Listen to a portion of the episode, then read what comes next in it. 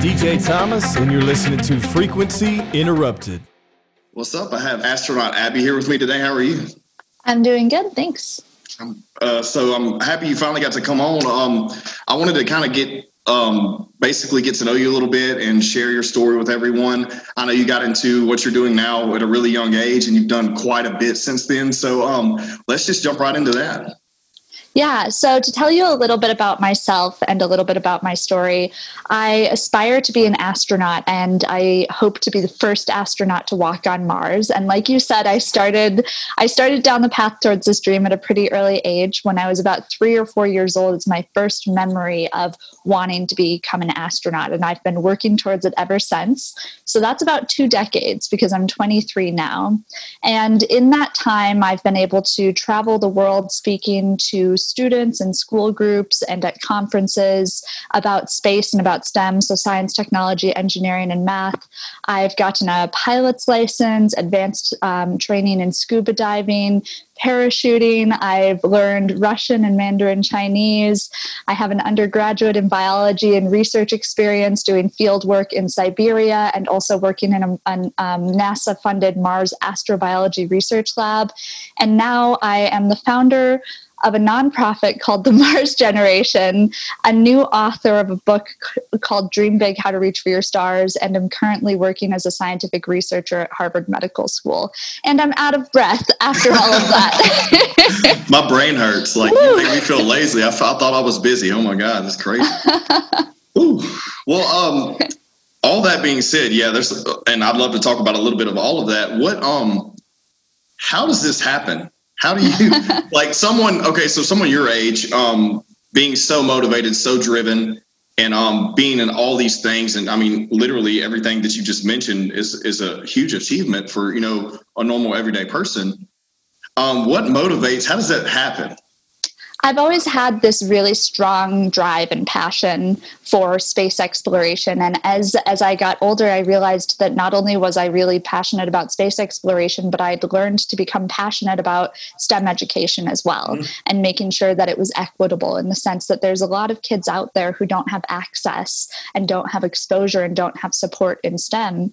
And I, I realized really quickly that I had the opportunity and the ability to share my experiences working towards towards this big goal and also um, to, to even go a little bit farther than that and to to do educational outreach work in STEM. And so that's something that that I feel really driven towards now and that drives a lot of what I do. But as far as my my I, I, I tend to think of those things as separate categories and parts of my life. One of them is my educational outreach work and the other one is my my own dream, my actual um, life's passion, I guess you could say, of, of, becoming an astronaut and going to Mars. Yeah. Interrelated, but to me, they're separate sets of work. Um, and the, the reason for that is because a lot of the stuff that I do to become an astronaut um, is stuff that uh, relates, like I said, to, to the educational outreach mm-hmm. work, but isn't isn't the same. Um, so, as far as my own drive towards those things, like learning languages, becoming a pilot, all of that, um, that's something that it's it's really hard to say where that kind of drive comes from. I was actually talking to my grandma a couple days ago because she called me and wanted to congratulate me on publishing my book recently. And I asked her because I've been doing so many interviews lately about my new book, and I yeah. asked her, Grandma, do you remember me talking about this when I was a kid? And she says, Oh, yeah, I remember you talking about this. And then the next words out of her mouth, I think, really encapsulate this question exactly. And she said, I had absolutely no doubt that you would pursue this and that you would be um, successful at your at pursuing your dreams as well because you were the most driven most dedicated most serious child about this this dream that you had and i think that that's something that as a as a little kid i had and as i got older i really um, I, I stuck to my guns on uh, following through on this I mean, yeah, when we're younger, um, you know, you have those aspirations and dreams, you know, of what you may want to be, but typically they don't go any further than that. You know what I mean? So, being that you pursued this, and I feel like you've laid, laid the foundation for every piece that needs to happen moving, you know, move and doing it at such a young age too. So, like, Um, th- what's interesting to me is so you know the the Mandarin and the Russian. Um, I'm assuming that's because that's something that's going to be needed in that you know moving forward into space exploration.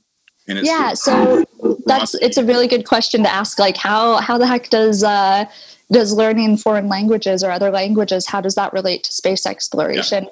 And the answer for that is that up until recently, it was actually um, not a requirement for astronauts, for American astronauts to learn Russian, but it was definitely encouraged because up until recently, between 2011, when the shuttle program ended, and now 2020, um, I suppose we're in 2021, but this happened in 2020 when we started sending uh, American astronauts to space from American soil again. Right. For that period of about nine years, we were actually using the Russian Soyuz to launch astronauts to the International Space Station, which meant that every astronaut that went to space um, had to be able to train in Russia for a certain period of time mm-hmm. and then launch from Russia and be able to understand and communicate. And so, if you didn't speak Russian, it wasn't an issue. NASA would definitely train you to a level where you weren't probably fluent unless you're really a, a whiz at that, but were yeah. proficient for, for what you needed to do. Um, but it was definitely like a like a boon on your resume if you already spoke Russian and they didn't have to put in that extra time and, and effort to train you in Russian. So I figured early on, I'm just going to knock that one out. I'll I'll learn Russian, and then at the same time, I thought to myself like, what else do I think will be important in the future of space exploration? What types of partnerships and collaborations in space uh, do I do I see happening between the United States and other countries? Mm-hmm. And the biggest one that I could think of at the time was China. China yeah. is an upcoming player in a lot of industries, and space exploration is not different. And so I, I, looked at that and I said, I can't guarantee that this will be helpful in the future, but it's such an interesting language, such an interesting culture, and it has the potential to be helpful for future cooperation. And so I uh, put that one on my on my docket as well. Yeah, I mean that's that's something. Yeah, I mean you're being proactive with those things, knowing that that's something that's going to have to be used. And as we grow, as you know, one world, and we're all you know operating, you know, in space. I mean, we're going to have to be able to cohesively make those blend together. So you're already being proactive about it. It's pretty cool. Absolutely, thank you. Yeah. So what? Um. Now getting into the education. Well, first off, like, so you're now working at Harvard as a scientist. Um. How does that happen?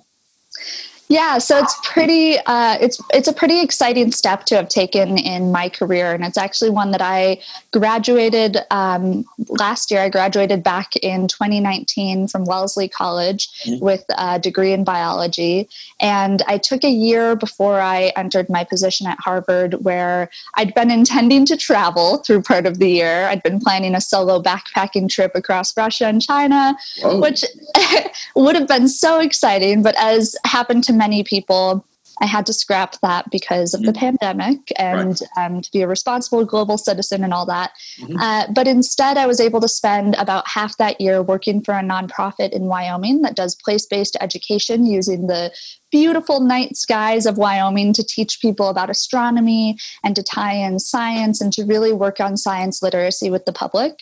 And then I also spent a lot of time that year um, working with my own nonprofit, the Mars Generation, on expanding and growing our programs and writing my book.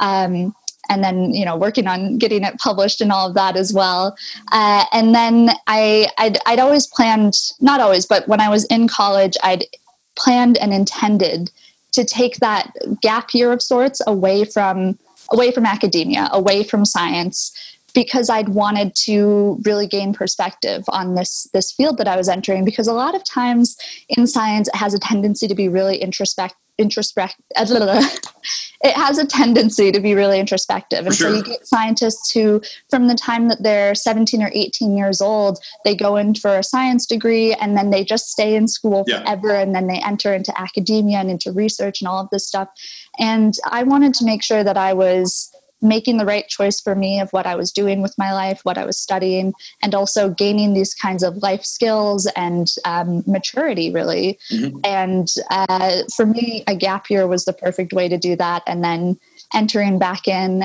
Um, as far as ending up working at Harvard, that's one where I just got really lucky that I was entering back into the science and research industry and I was applying to places and I found this lab that just was the perfect fit. Um, and I've been here a couple months now and it's been like I can't be any happier to be working at, at this lab uh, than I am. Well, so what are you um so what are you exactly doing there within um you know studies and research and you know experiments and all that? What are you doing currently? Yeah, so the lab that I work at is called the Jackson Lab. We study uh-huh. immunology, molecular biology, and genetics. And in particular, one of the big focuses of our lab is looking at the human genome and looking at certain parts of the human genome that have been in the past considered to be not important or considered to be kind of like junk DNA, like DNA that's there yeah. and doesn't do anything. It doesn't code for genes, it doesn't really help us in any way. And my lab thinks that that's not true. And we think that there are answers to be found in those portions of the genome. And in particular, we think and hope that there are answers that relate to immunology. So, the way that our bodies react in diseased states and the way that we're able to. Um, to either fight off or succumb to various types of illnesses and ailments. And so, yeah, we're, we're taking a deep dive into the human genome. I mean, that's I mean perfect timing for that too. You know, like um, we everything we're looking at with you know COVID nineteen, and you know um, whether it be people you know having you know weak immune systems or pre-existing health conditions or you know anything like that. It's it's it is you know important that someone's looking into the depths of genetic breakdowns. Yeah, and starting to gain like a deeper understanding of those types of things, and absolutely, and it was one of those things that. Um, I always want my work to impact society in a meaningful way. And there's really no more meaningful work to be doing right now than immunology. So it's more. perfect. yeah. Well, what's um so what's the next step here? Because I mean, of course, you've taken your downtime to capitalize on you know getting your word out there with the book and your foundation, which you've had for a while now. Um, what's the next step into becoming you know getting into NASA and you know, looking at being the first person on Mars. Like, and why is it that, um, how long has that been your goal? Because I know that's our goal as a, you know, society, basically. That's the next step. You know, we've done everything else and that's the next reach. So, what makes that, you know, align with what your goals are? Yeah, so you asked you've just asked me my favorite question, which is why Mars. Yeah. Um, how long how long do we have for this podcast? Five hours? As long as you want. As long as you want, let's do it. oh boy, that's a can of worms. But I'll start by answering the beginning of that question, which is what's what's the next step for me, and especially what does the what what do the future steps for me before I apply to the NASA astronaut right. corps look like? Um, so I'm finishing out my my time at the Jackson Lab over this next year. Mm-hmm. And during that time, I'm also going to be applying to graduate schools to do a PhD program that I'll hopefully be entering into next year. That's a really important part of becoming an astronaut um, with NASA because even though NASA doesn't require a PhD, they actually used to only require an undergraduate degree. They just recently changed that requirement to uh, be a minimum of a master's. But the reality of the matter is that the minimum requirements to become an astronaut are never what you'll actually become an astronaut with if you right. look at yeah if you look at you know the every past class of astronauts you'll find that the vast majority of them have advanced degrees and have in some cases multiple phds and huge spans of work experience and expertise and all of that and so that's always been to me you know one of those really big steps that i need to take before even applying to the astronaut corps is um, getting a PhD in in my field of research. Um, so during uh, that's one big step that I'll be taking over right. the next couple years, uh, and over this year. Actually, I'm also studying for my instrument rating and um, training for that, which is a part of flying. So I currently have a pilot's license. It's a private pilot's license. The next step after that, or at least what a lot of people would consider to be the logical next step, is an instrument rating which allows you to fly in inclement weather and have more more control and understanding. Right. Um, so that's that's one that I'm working on right now. Uh, so those are the those are the two really big portions that I have ahead of me right now. And then um, a PhD usually takes somewhere between four and six years. So that's about the minimum amount of time before I'd start applying to become an astronaut. Now, since that wasn't enough talking, I'll. Uh, oh no, yeah. For, I mean, that's. I mean, we need the context there because you're looking at. You know, we're looking at probably realistically that long before this is a possibility to get there, right? Absolutely, we are right. still we're still a ways out from putting humans on Mars, and um, so it would be silly. And, and this is something that I hope that if there are any young people out there who are listening who want to become astronauts, that they hear this and know that it's it is a long road towards becoming an astronaut. But that's okay because the most exciting parts of space exploration, or at least what I think is the most exciting, which is going to Mars, is still a ways ahead of us. And so there's time there's time to go through the process of really um, getting ready to apply to the program. There's time for me, and there's time for people even younger than me to to follow this dream. Uh, as for why we should go to Mars, I think that there are three main reasons why we should go to Mars. And these are reasons that align really closely with my personal views and also why I think that it's part of our our culture right now. And it's something that a lot of people, not just in the United States, but around the world as a whole, have started to think about and to talk about and to, to become aware of, really, is this idea of putting humans on another planet and specifically Mars. Um, so, these three reasons the first one is because space exploration has a history, a long history of producing technologies and research and answers that actually benefit us here on Earth there's all kinds of things that space exploration have done. You know, the the most famous of those or the most well known might be Tang, the drink that came from space. But the reality, yeah, I don't even look. People my age and younger probably don't even know what that is. I, am you know, I know, I know why you know what that is. Right, because I'm a big space nerd. Exactly. Yeah. But so yeah, so pe- I'm glad that people are starting to not know that one anymore because it's a ridiculous uh, example. Because the reality of spin-off technologies from space exploration aren't uh, you know freeze-dried astronaut ice cream or Tang drink or anything like that. They're actually what we're doing right now. This ability for you and I to be in different locations and to be discussing and chatting and sharing information with one another. That's a direct result of space exploration. There's all kinds of different technologies and um, and things in in our houses, in our cars, in our devices, in our medical procedures, in the way that we grow crops and the way that we um, every every part of our society, I would say, has been affected in a positive way by space exploration. But the way that those positive effects happen isn't just by like going into space and doing stuff. It's by challenging ourselves in space, by asking ourselves, what's the most difficult thing that we can do, but still have a reasonable chance of being successful at because when we when we put ourselves into those really difficult conditions where we have to find answers. We have to innovate and discover in order to not only survive, but thrive. That's where you see really the jumps in technology and the jumps in understanding and in knowledge that come back down and benefit us here on Earth. And so, right now, we're you know getting a little too comfortable i think in low earth orbit of course we've been there forever. Yeah. Um, so it's time to say what's the next big challenge that we can do that will really continue to push our boundaries, really continue to create these these benefits here on Earth. And I think that the the most difficult thing that we could still reasonably do right now is put humans on Mars and bring them back. That's one huge reason. Yeah. Another, another reason is that it um, it inspires people that space exploration, simply put, inspires people, and especially doing something as big as going to Mars.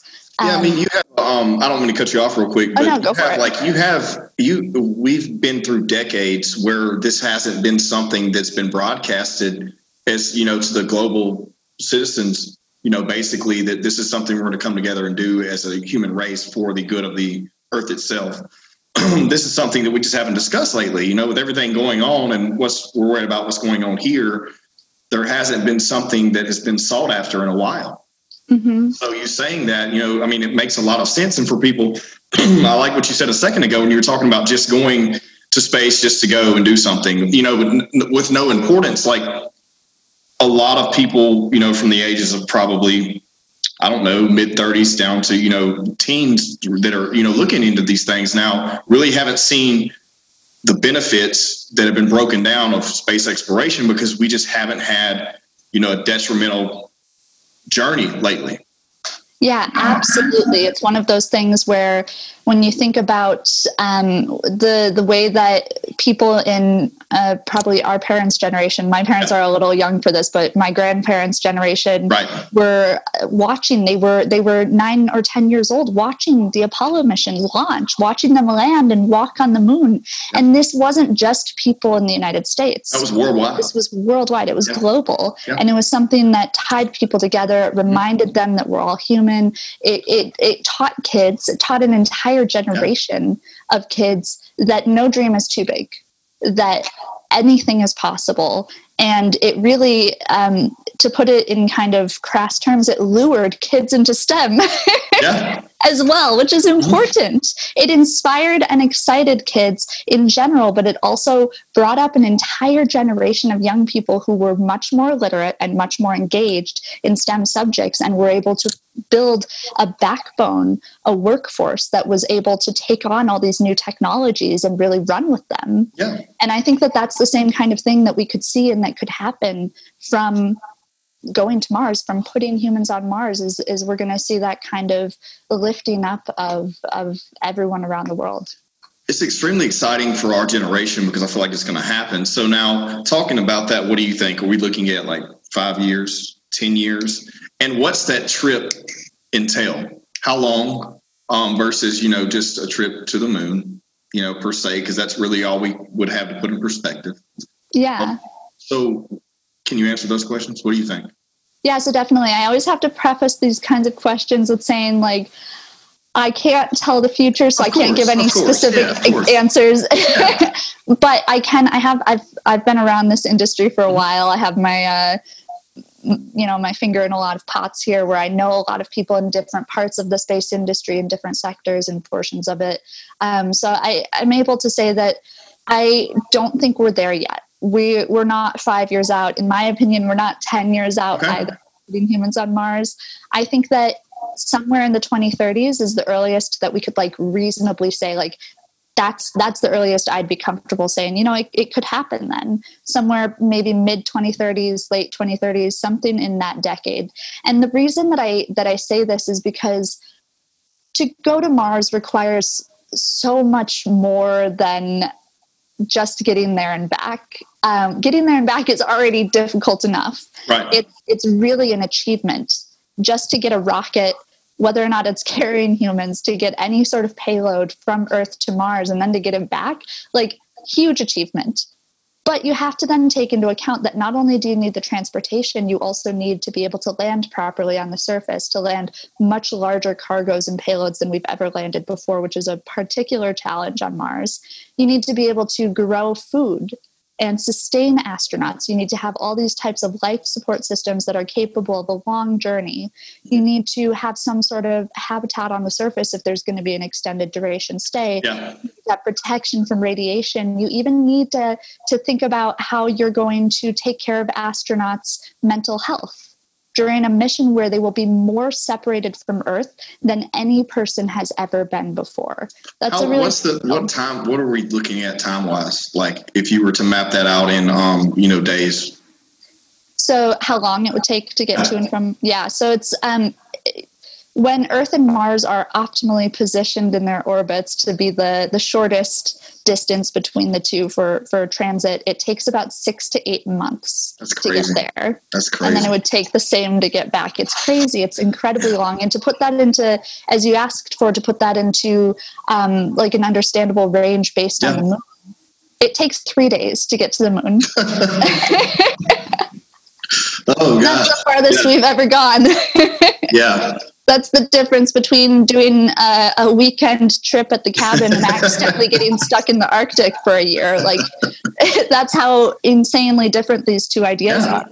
And a big part of what makes Mars like this crazy, like out there idea for humans to, to go visit isn't just how far it is to travel there, but how far it is for information to travel to Mars as well. Because you have to think that if if you're on the moon, let's say you're an astronaut and you're on the moon and you suddenly have a medical uh, emergency. Let's say that you have an emergency, it's medical in nature.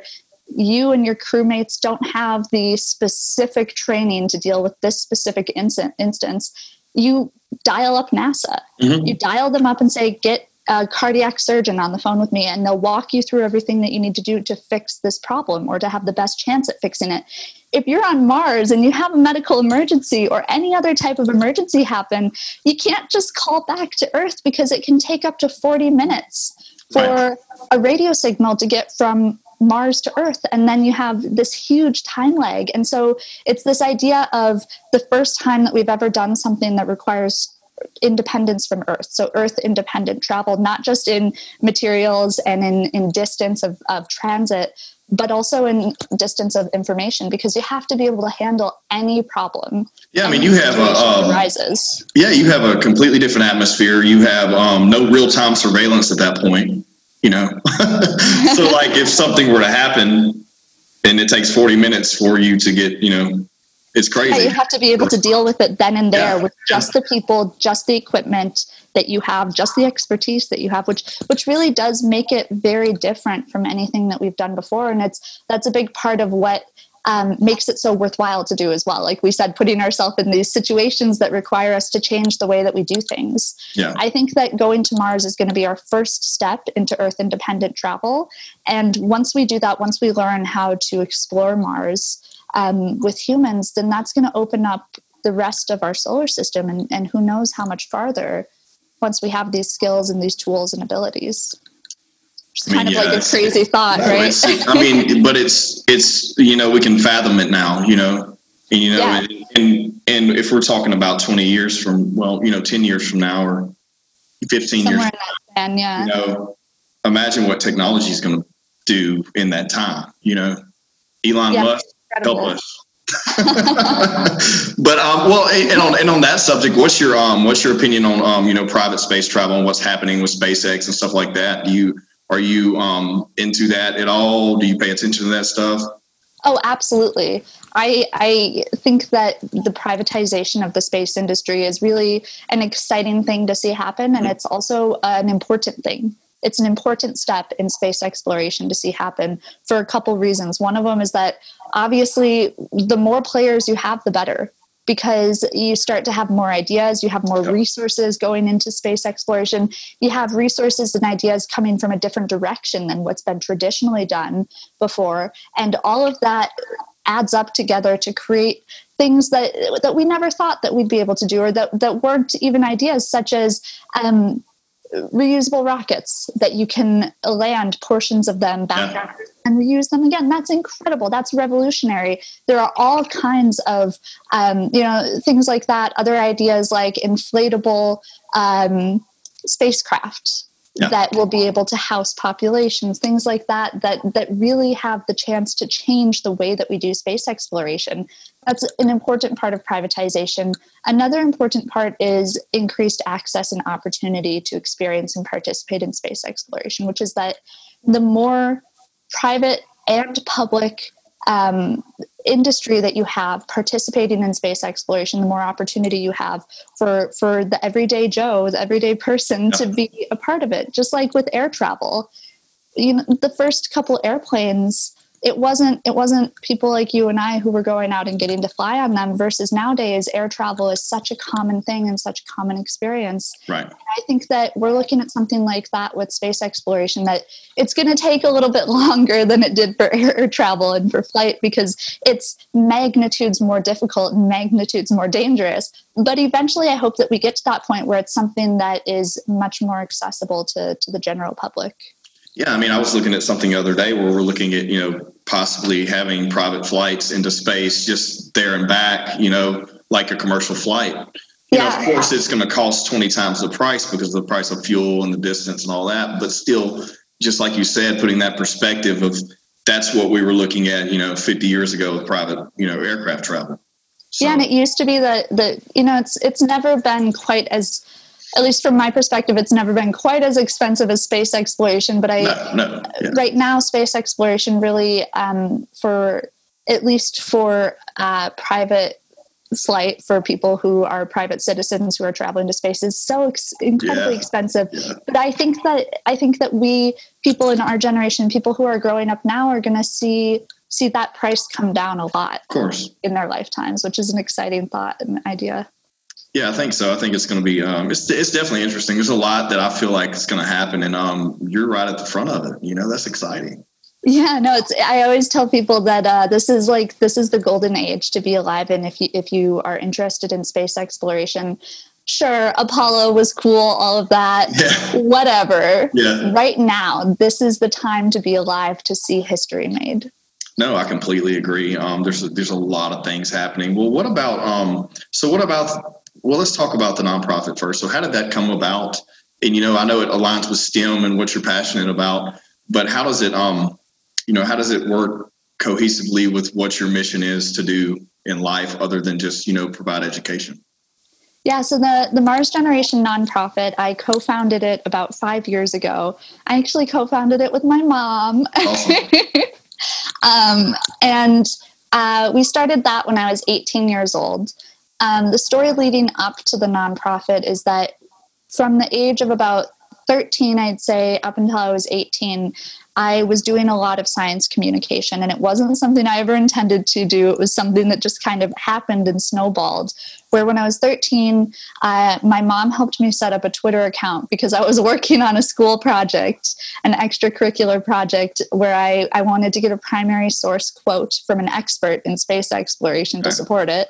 And she said, Oh, well, you should get on Twitter and we'll start contacting people there. Yeah. And uh, amazingly, I was able to. I was able to have a phone call with a um, uh, a um, life support systems engineer who worked on the International Space Station, who worked on the systems on the International Oh. Space Station. And um, so I fulfilled that portion. But what happened that I didn't expect from that, which is, is that when I went on Twitter and I started talking about these big dreams that I had of wanting to become an astronaut and wanting to go to Mars, I got this incredible outpouring of people who were really excited and interested in that. And it encouraged me to continue talking about my dream, to continue sharing it through social media, to do all of that. And eventually I, I built up, I'm now at about um, roughly a million followers on social media who I get to share STEM with. And um, because of that, I was really inspired as a teenager to not just do science communication through social media and through content creation, but also to actually go into schools to talk to student groups um, about STEM and about how exciting space was and about all these opportunities in our future. Um, and then when I was 15, I partnered with an astronaut uh, Luca Parmitano, who was going to the International Space Station for six months. And I partnered with him as his Earth liaison, um, is what we called it, trying to share his experiences living and working in space with people here on Earth, and, and especially trying to reach out to a demographic that I was really suited to reach out to, which was girls and young women Yeah. and share how exciting space exploration was. And so, all of that over the years was all this experience I had doing um, STEM outreach and and education. And when I turned 18 and I went away to college, my my mom and I were talking about this, and I had all this support from other people in various in- industries and specialties. Um, and someone mentioned to us, "You should start a nonprofit. You should make this this more official." make this something that that carries forward as a legacy and so we did we started a nonprofit and we've now been able to do a lot of really great stuff with it um, one of the programs that we run through the mars generation that i'm really incredibly proud of is our space camp scholarship program and the reason that this one's so important to me is that when i was a teenager when i was 13 i went to space camp for the first time and um, I actually couldn't. My family couldn't afford it because I was raised by a single mom who had two daughters, and she was a high school teacher. Understand. So yeah, it was Same this here. thing. Yeah, so you Uh-huh. you understand that Yeah. she actually, when she first heard about space camp, someone told her about it when I was probably ten or eleven years old, and my mom chose not to tell me that space camp existed because she knew that we couldn't afford a thousand dollars for a week of camp. yeah. And then I found out about it a couple of years ago on my own. And we ended up finding a nonprofit that helped give a partial scholarships that I was able to go, which was this really cool experience to get to go and see rockets in person, to meet other kids who also loved space, all of that. Um, and it was really something that I credit as, especially during those teenage years, I think it's really easy for for kids, but especially for girls, to become discouraged chasing after their dreams. And one of the primary ways to fight against that that discouragement and that dropping out of STEM subjects is to have experiences that reinforce how how exciting and how important they are. And that was one of those for me. Flash forward 10 years later, I'm 23 my mom and I founded this nonprofit. We've now sent more than 45 kids living at or below the poverty line to space camp on full scholarships. Yeah, which is one of these things where I'm like, never thought that that would be my story to say that I went yeah. from going to space camp on a scholarship to now paying it forward to such a magnitude. That's amazing because you have you were able to reach out to someone that was able to participate, which gave your we gave what you were basically basically what you were doing and gave it just um, more attention. Mm-hmm. You know, and then what we have now is we have a, platforms to to reach everyone, and it's just amazing that you're able to do that. You know, and Thank so you. That's one of those incredible things about um, about the. I didn't mean to cut you off there. I just feel like it's such an important thing to mention that part of what makes my nonprofit so powerful. We do some physical stuff like the Space Camp scholarships and a mm. couple other programs, but a lot of our work is actually digital. It's a lot of it goes on with creating content and creating opportunities and creating community and all of that digitally. Um, and it's it's something that 20 years ago you wouldn't be able to have this kind of a, a, thing happen. You wouldn't be able to have a nonprofit that serves people around the entire world. And now we do because of this incredible technology that once again ties back yeah. directly to spaceflight. well, I mean, it's it's it's um it's definitely amazing too. And you you mentioned you know focusing on one um, young women you know who may you know want some, to do something you know, and if this is one of their you know prime interests. Um, this was a really um, sexist and segregated, you know, industry for a long time. Absolutely. You know? you know, a lot of people don't talk about it, but I mean that's the truth. You know, so what you're doing, you know, to add to that is just another part of that movement, which is great. Yeah, thank you. I appreciate hearing that because it is it is the truth that there's a, a it's it can be hard to talk about sometimes and to think about because especially in the united states our space program is such a point of national pride for us mm-hmm. it's such a point of being able to look at it and say like we did that how amazing was that how incredible but when you delve into it and when you dive into it especially in the early years of the space yes. program but sadly continuing even up until this day mm-hmm. it's not been a prideful place for women and for women's representation. There, there are tons of examples throughout history of ways that women were really, really barred from participating unreasonably so, yeah. and and it was such a difficult field.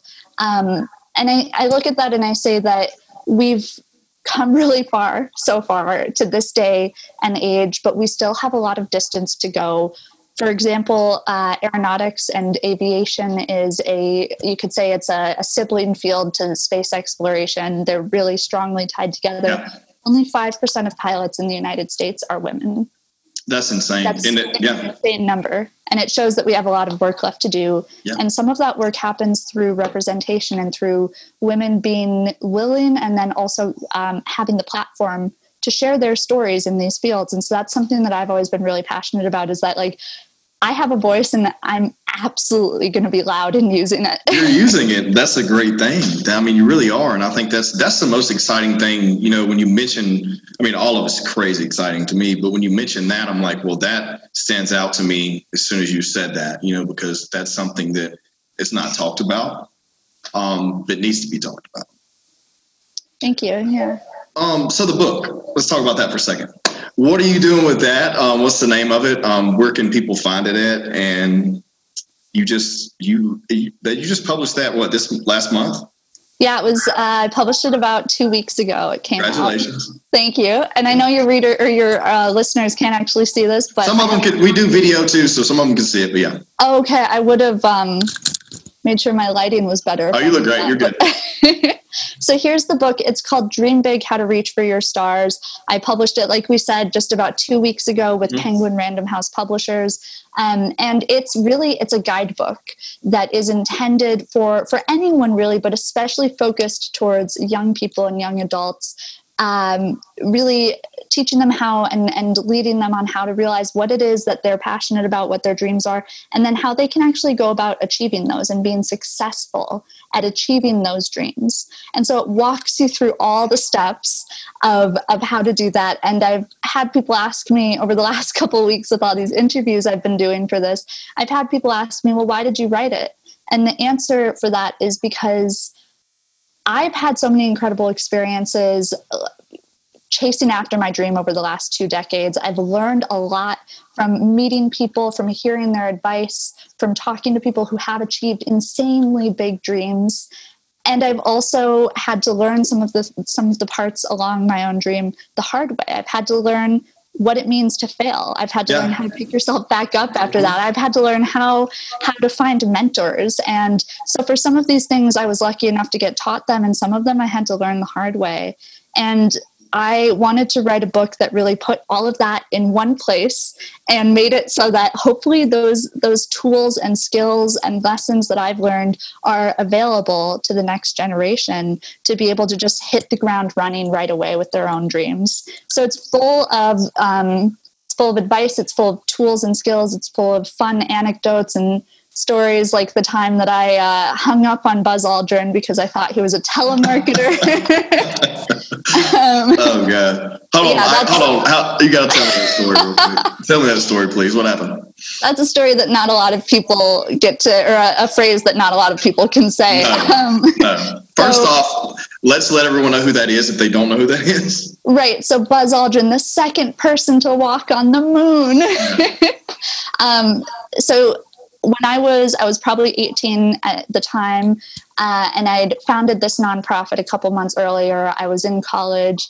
I was actually um, sitting in the library studying, and the word had gotten through the grapevine to Buzz Aldrin. He'd heard about me. He'd heard about the work that I'd been doing in um, science communication and outreach. He'd heard about the nonprofit, and he wanted to chat. He wanted to talk about because he runs a foundation as well that's Mars focused, and yeah. he's really involved in trying to inspire and excite the next generation in space. And so when he heard that there was this young person who was up and coming doing the same thing, he was like, "We should talk."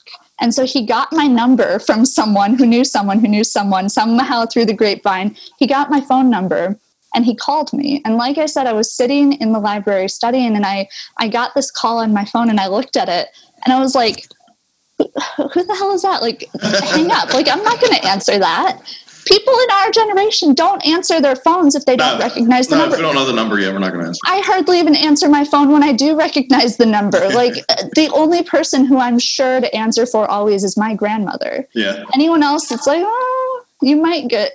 yeah. and so this unknown number, I was like, there's no way. I hung up. I didn't think about it. I got another call. Um, it happened one or two more times. I kept, you know, just saying no.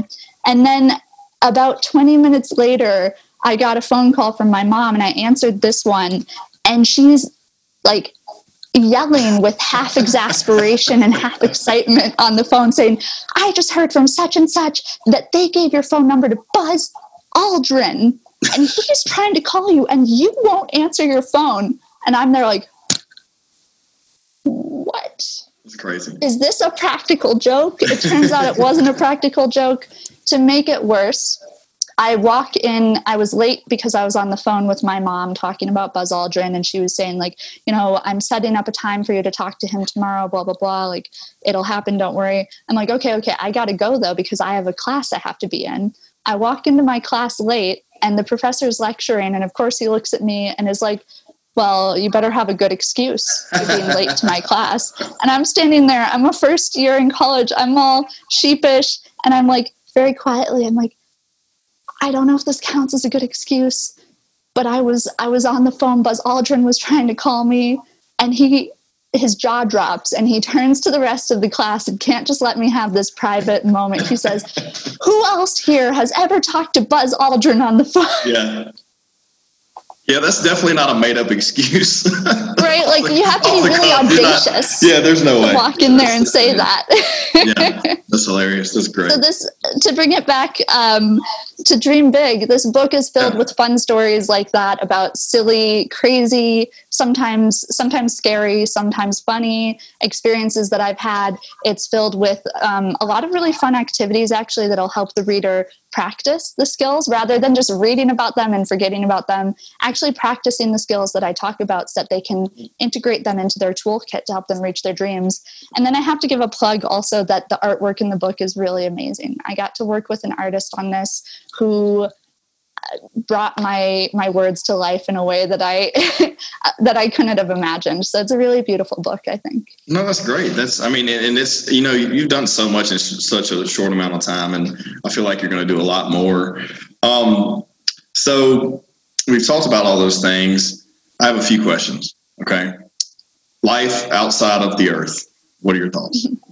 Oh, I think absolutely. Um, so my my field of study when I was in my undergraduate, the research I did was in astrobiology. Mm-hmm. So specifically looking at the possibility of extraterrestrial life. Yeah. And so I think that it's I think that it's almost a certainty. Obviously, I could be wrong, but I think it's very likely that life exists in some way, shape, or form um, off of Earth. Yeah. I think that where a lot of people get hung up on this and like go, whoa, what? When I say that, is that I'm not necessarily talking about what you'd usually consider to be alien right. life. I'm not talking about a, a, an alien the size of you or me with green right. skin and eight eyeballs and tentacles. I'm more so talking about something that's probably single cellular, something that's more similar to bacteria or possibly to viruses, yeah. things like that at a much um, simpler level of biology.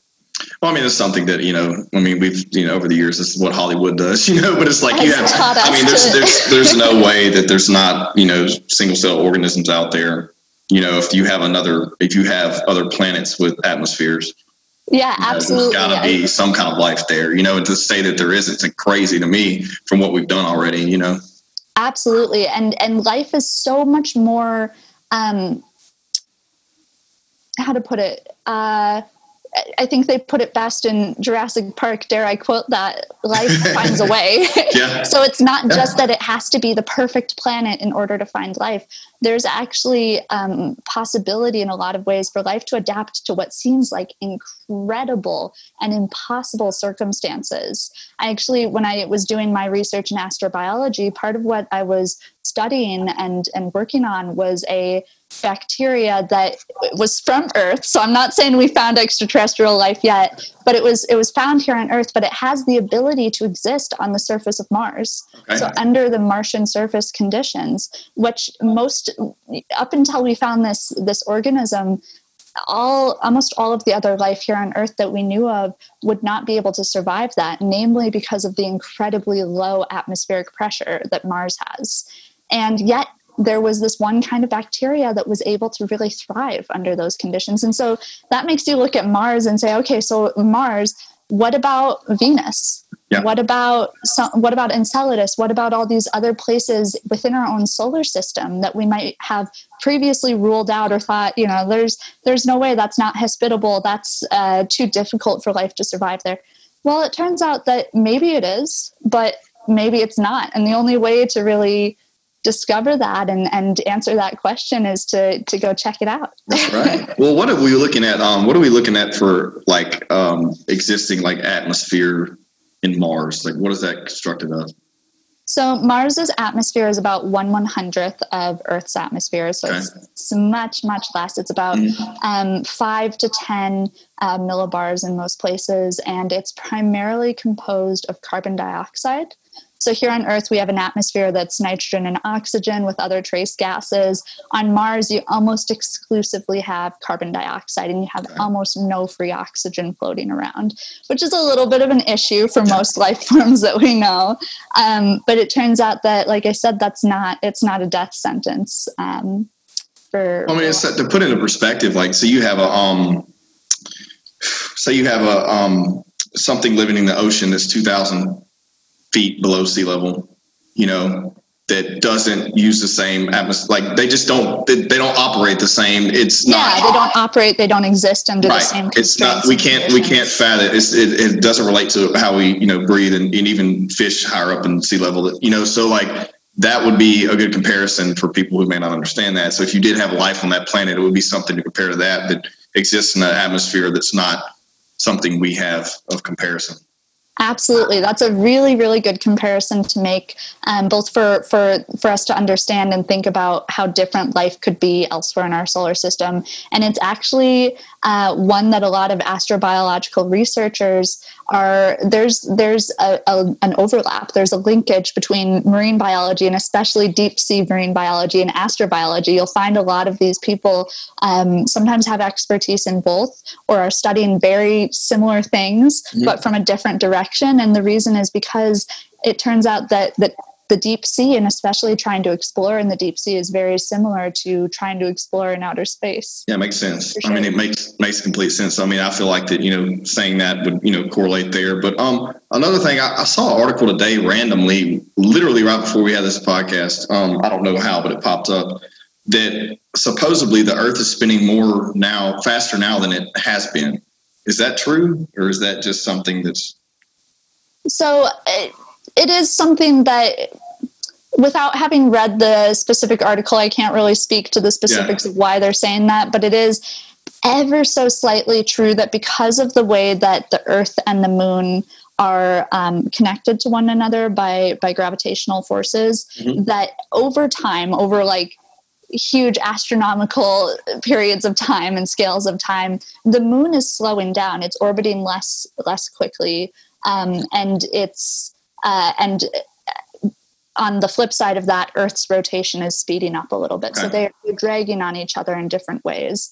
Um, then again, like I said, that might be what they're referring to. Right. It was in it was in reference to some other. it was in reference to, to having shorter days now. You know, okay. based on based on Earth spinning quicker. You know, I'm not sure if that. You know, what I didn't dive. I didn't have time to dive into it and you know fact check it or anything. But I was like, this is interesting because I'm about to talk about this. Let's bring it up. You know what I mean? Yeah, so I think that that's what they were referring to is that um, it has like that effect has mm-hmm. ever so slightly shortened uh, the the time span of a day and night cycle here on Earth, which is pretty cool. Yeah, I mean it makes sense too. That's that's interesting. So what? Um, I know you work your brain out. You seem to be very intelligent and um, have you know have quite a bit of stamina up there. What about um, being training to be an astronaut? Is something else that takes a physical toll on your body as well. Um, what are what do you, what do you do? Are you doing things to you know? Are do you work out? Do you you eat healthy? Like what you, what's your regimen for that? Absolutely. So that's that's one of the the parts that I take very seriously mm-hmm. towards becoming an astronaut is this idea of health and the idea especially that the the type of health that will actually benefit you in space isn't the kind of health that you can just pick up six months before you go to space and say, yeah. I'm going to start working out. I'm going to yeah. start eating better. Go keto real quick. Yeah, real quick. because, because what it comes down to is that the type of health that's needed for space exploration is really, it's really deep. It's, it's a lot deeper than like surface level stuff. It's that you need strong bones, you need well developed muscles, and you also need well developed habits and mental patterns that allow you to physically take care of yourself. Because in space they have to exercise sometimes um, every single day they have to exercise for for sometimes two hours sometimes as much as four hours just to fight off to some extent the effects of microgravity on your bones and muscles. Um, so personally, I, I, take that very seriously as something that I can do now to build up over this long period of time to have the best shot at being healthy in space. Um, I've I've done a lot of different types of stuff uh, for for exercise over the years. When I was in college, I was a um, an NCAA diver, so a springboard diver. I was about to bring that up. I thought I saw that, but I know that that's really like diving and um, you know, your breathing is really like directly related to. It's interesting because we were talking about sea, you know, ocean stuff. Yeah, yeah. It's directly related to you know the atmospheric change and stuff like that. Yeah. So interestingly enough, um, the type it gets a little bit confusing when i mention this because i actually do two different kinds or did two different kinds of diving okay. one of them was scuba diving and that's more related to training for microgravity and experiencing what the feelings of that are because of the neutral buoyancy of water right. and the other type of diving that i did was springboard diving which is like jumping off of boards and doing mm-hmm. flips um, and so that's not so much directly related to space exploration as it was a way that I stayed healthy and fit in college. Right. Now that I'm out of college and I'm not a collegiate athlete anymore, I stay healthy through, um, I do a lot of hiking, I do a lot of running. So I run um, between four and eight miles every every day. Um, I do a lot of biking, stuff like that, just to to really try and stay healthy and especially especially now during the pandemic i've been spending a lot of time trying to make sure to continue those kinds of healthy habits even without the community aspect that a lot of us look for. Yeah. What uh what kind of diet? What kind of diet? I yeah. eat a pretty pretty normal diet. I don't have yeah. any major restrictions or like anything that i do intentionally. Um, I, I do try to avoid gluten. I think that that's uh, not just because of fad oh, but me too. Me too. I completely agree. When i eat it i feel like crap yeah know? i, I don't have... for a long time like it i'm a yeah i'm a supporter of that no gluten. Hey good i'm glad to hear that. Yeah. Because I, I don't have an official diagnosis towards any anything like that like an intolerance or anything but like you i just felt different when i don't eat it. And so I, I try to avoid gluten. I try to um, eat a relatively healthy diet like mm-hmm. lots of fresh fruit and veggies and all that stay hydrated but I, those i'd say that those are the the biggest things i i'm not crazy about it i'm just like everyone else i like a i like a good steak every now and then oh yeah oh yeah yeah. Well, I mean, uh, yeah, but I just, you know, I wanted to, I wanted to ask you those things because um, I feel like that every single, I want to talk about every single element of what it's going to take, you know, because yeah. I, you seem to have it all laid out, you know, so it's like at this point, you just got to continue your path. That's the hope. That's the hope. And I'm glad that you're asking all of these questions about each and every portion of, yeah. of this dream and what it takes to hopefully reach this dream, because the reality is that it it's all encompassing. It's not the kind of dream that you can have and you can just put 50% of yourself no, towards. You have no. to be all in. This is a long like this. this. is a long road, and um, you know the standards have evolved. You know the um, what people used to have to do fifty years ago to become an astronaut, or thirty years ago, is you know not near as what it is now. You know you're not absolutely you, you're you're having to do way more intellectual work and you know strengthen your everything.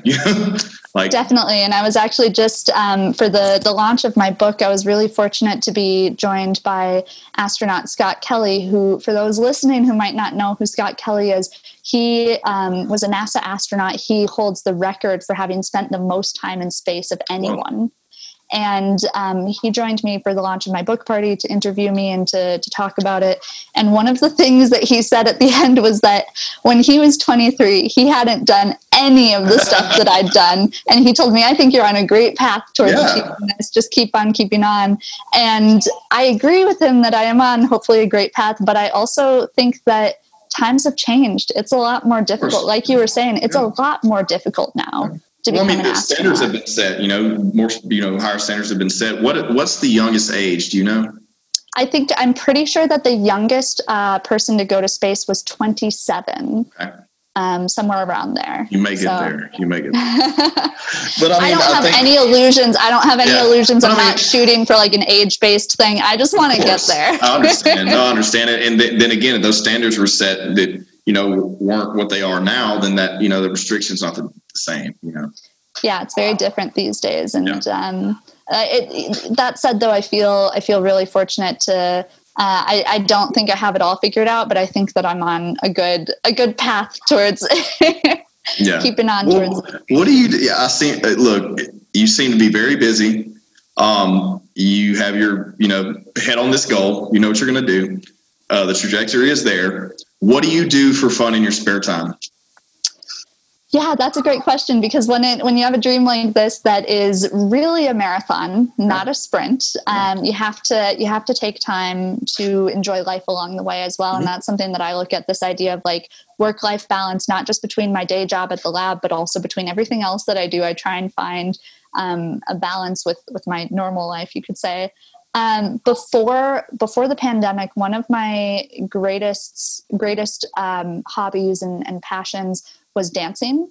So I danced ballet and I also danced Latin dance and uh, waltz and blues and all these different styles of like partner dance. Mhm. And so multiple times a week you'd find me out at some grungy bar dancing, Hey, I mean, which was a lot of fun. yeah, Um, now, obviously, that's not really a thing that's happening Yeah. because we have to protect each other and, and whatnot. Um, but I've been spending a lot of time uh, doing doing art. I do I paint and I I play violin and fiddle Okay. and just things like that. Things that I uh, am happy to be reconnecting with at home during this time. yeah, yeah. You're blowing my mind. You're too big. oh, and I sew my own clothing sometimes. That's Um, cool. that's another that's, that's another fun thing that I'm like, yeah. like- yeah, that brings it back right there. That's um something that's simple but yet very you know unique. yeah, and it's There's really a lot of, there's a lot of art to that too. That's cool. That's really cool. Thank you. It's a fun. Oh. It's a fun project. I bet it is. So what um before we wrap up, is there anything that well, first off, best uh who's the best demographic for your book? You you know, you said younger women, but also I feel like it could be great for anyone. Is that- Absolutely.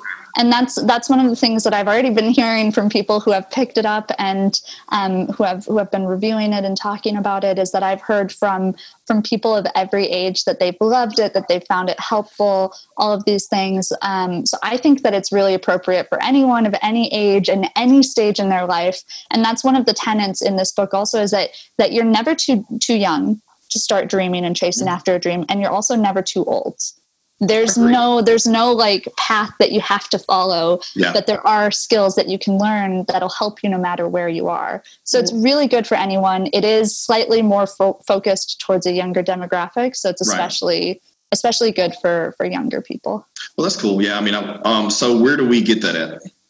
Yeah, so it is available anywhere that you would buy books. So that's um, at most major bookstores. Uh, it's available online and, and through places like Amazon. It's also available, and I would encourage everyone who's listening, if you want to pick up a copy, um, to to call and ask your local indie bookshop. A lot of them Awesome. are carrying it as well, and to support local business and buying it Heck yeah, I like it. for sure.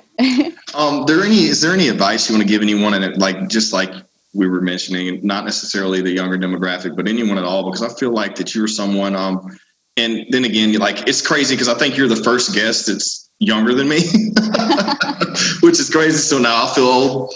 Um, and um, it's it's just motivating and it's really exciting. So what is um, what are some you know some kind of you know advice or anything that you may you know have any kind of words of wisdom to anyone who may be whether it's facing challenges, um, making life decisions, which you know are its own thing in itself, you know, to just finding some kind of meaning or you know way to move forward.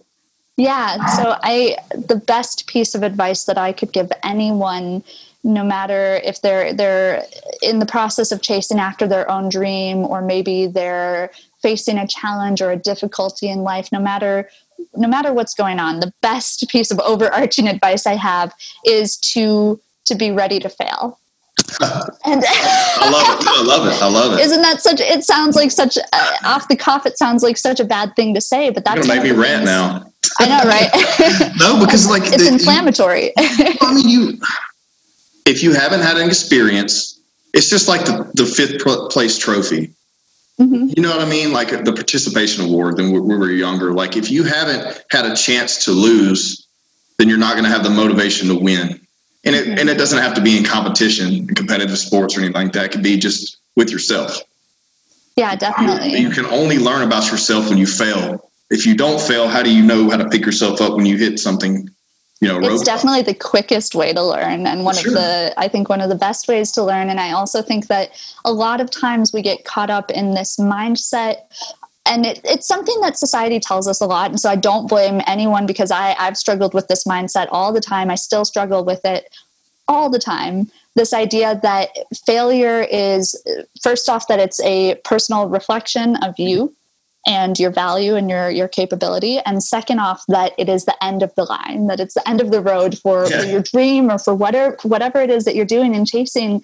And the, the truth of the matter is that it is neither of those things. Failure happens no matter what. Failure happens. It happens to everyone at some point in time. To a lot of us it happens more than once. Uh, it happens a lot. And the reality of the fact is that that's part of life. And it's not a reflection of you or your worth or your capability because life is going to throw you curveballs. It's going to throw you failures no matter how capable you are. And it's not the end of, of the line for your dream either. It's actually a really important step, I think. I think that when I look back on my my sage 23 years um, see i can make fun of my age as well when i look back on that though some of the some of the most important memories that I have are of failure. And I look at them and I say that that really hurt at the time. That was really hard. It felt really hard. But it actually propelled me further towards my dream than I would have done if I hadn't failed in the first place yeah. or if I hadn't failed at all. And it ended up being something that that really positively impacted my ability to to get closer to this dream of space flight. I mean, I think it's amazing. Like, it, what what um, excites me about you is that it's it's very evident now at this point that this has been your dream. It wasn't a parent. It wasn't, you know, someone that pushing you to do something you weren't excited about, which happens a lot with people, you know, growing up. Um, this is something you pursued. You've been motivated to do. It sounds like you've done more than most people have done in a lifetime in 23 years, which is extremely exciting as well. So everything that you're saying has so much, you know, value to it because you've already done all these things, and there's so much more to do. So it's just really exciting. Thank you. I appreciate that. Um, I really do, and thank you for giving me the opportunity to um, share share my story and everything with with you and with your audience today. Yeah, I'm excited about it. What um so social platforms, uh, Twitter, Instagram. What's your uh what's your handle on Instagram? Uh, astronaut Abby official. Okay. And, and, so you can find me on Instagram. You can find me on Twitter as astronaut Abby. I'm on Facebook as astronaut Abby. I'm on TikTok, I guess as what as astronaut Abby. I'm on YouTube as astronaut Abby. Uh, and then the other ones that I would throw out there as well are that you can follow my nonprofit on all of those same social media channels as the Mars Generation. And I would definitely encourage everyone to take a look at that. Well, thanks so much for coming on. And everyone, please subscribe to the podcast. Thank you. It was a pleasure.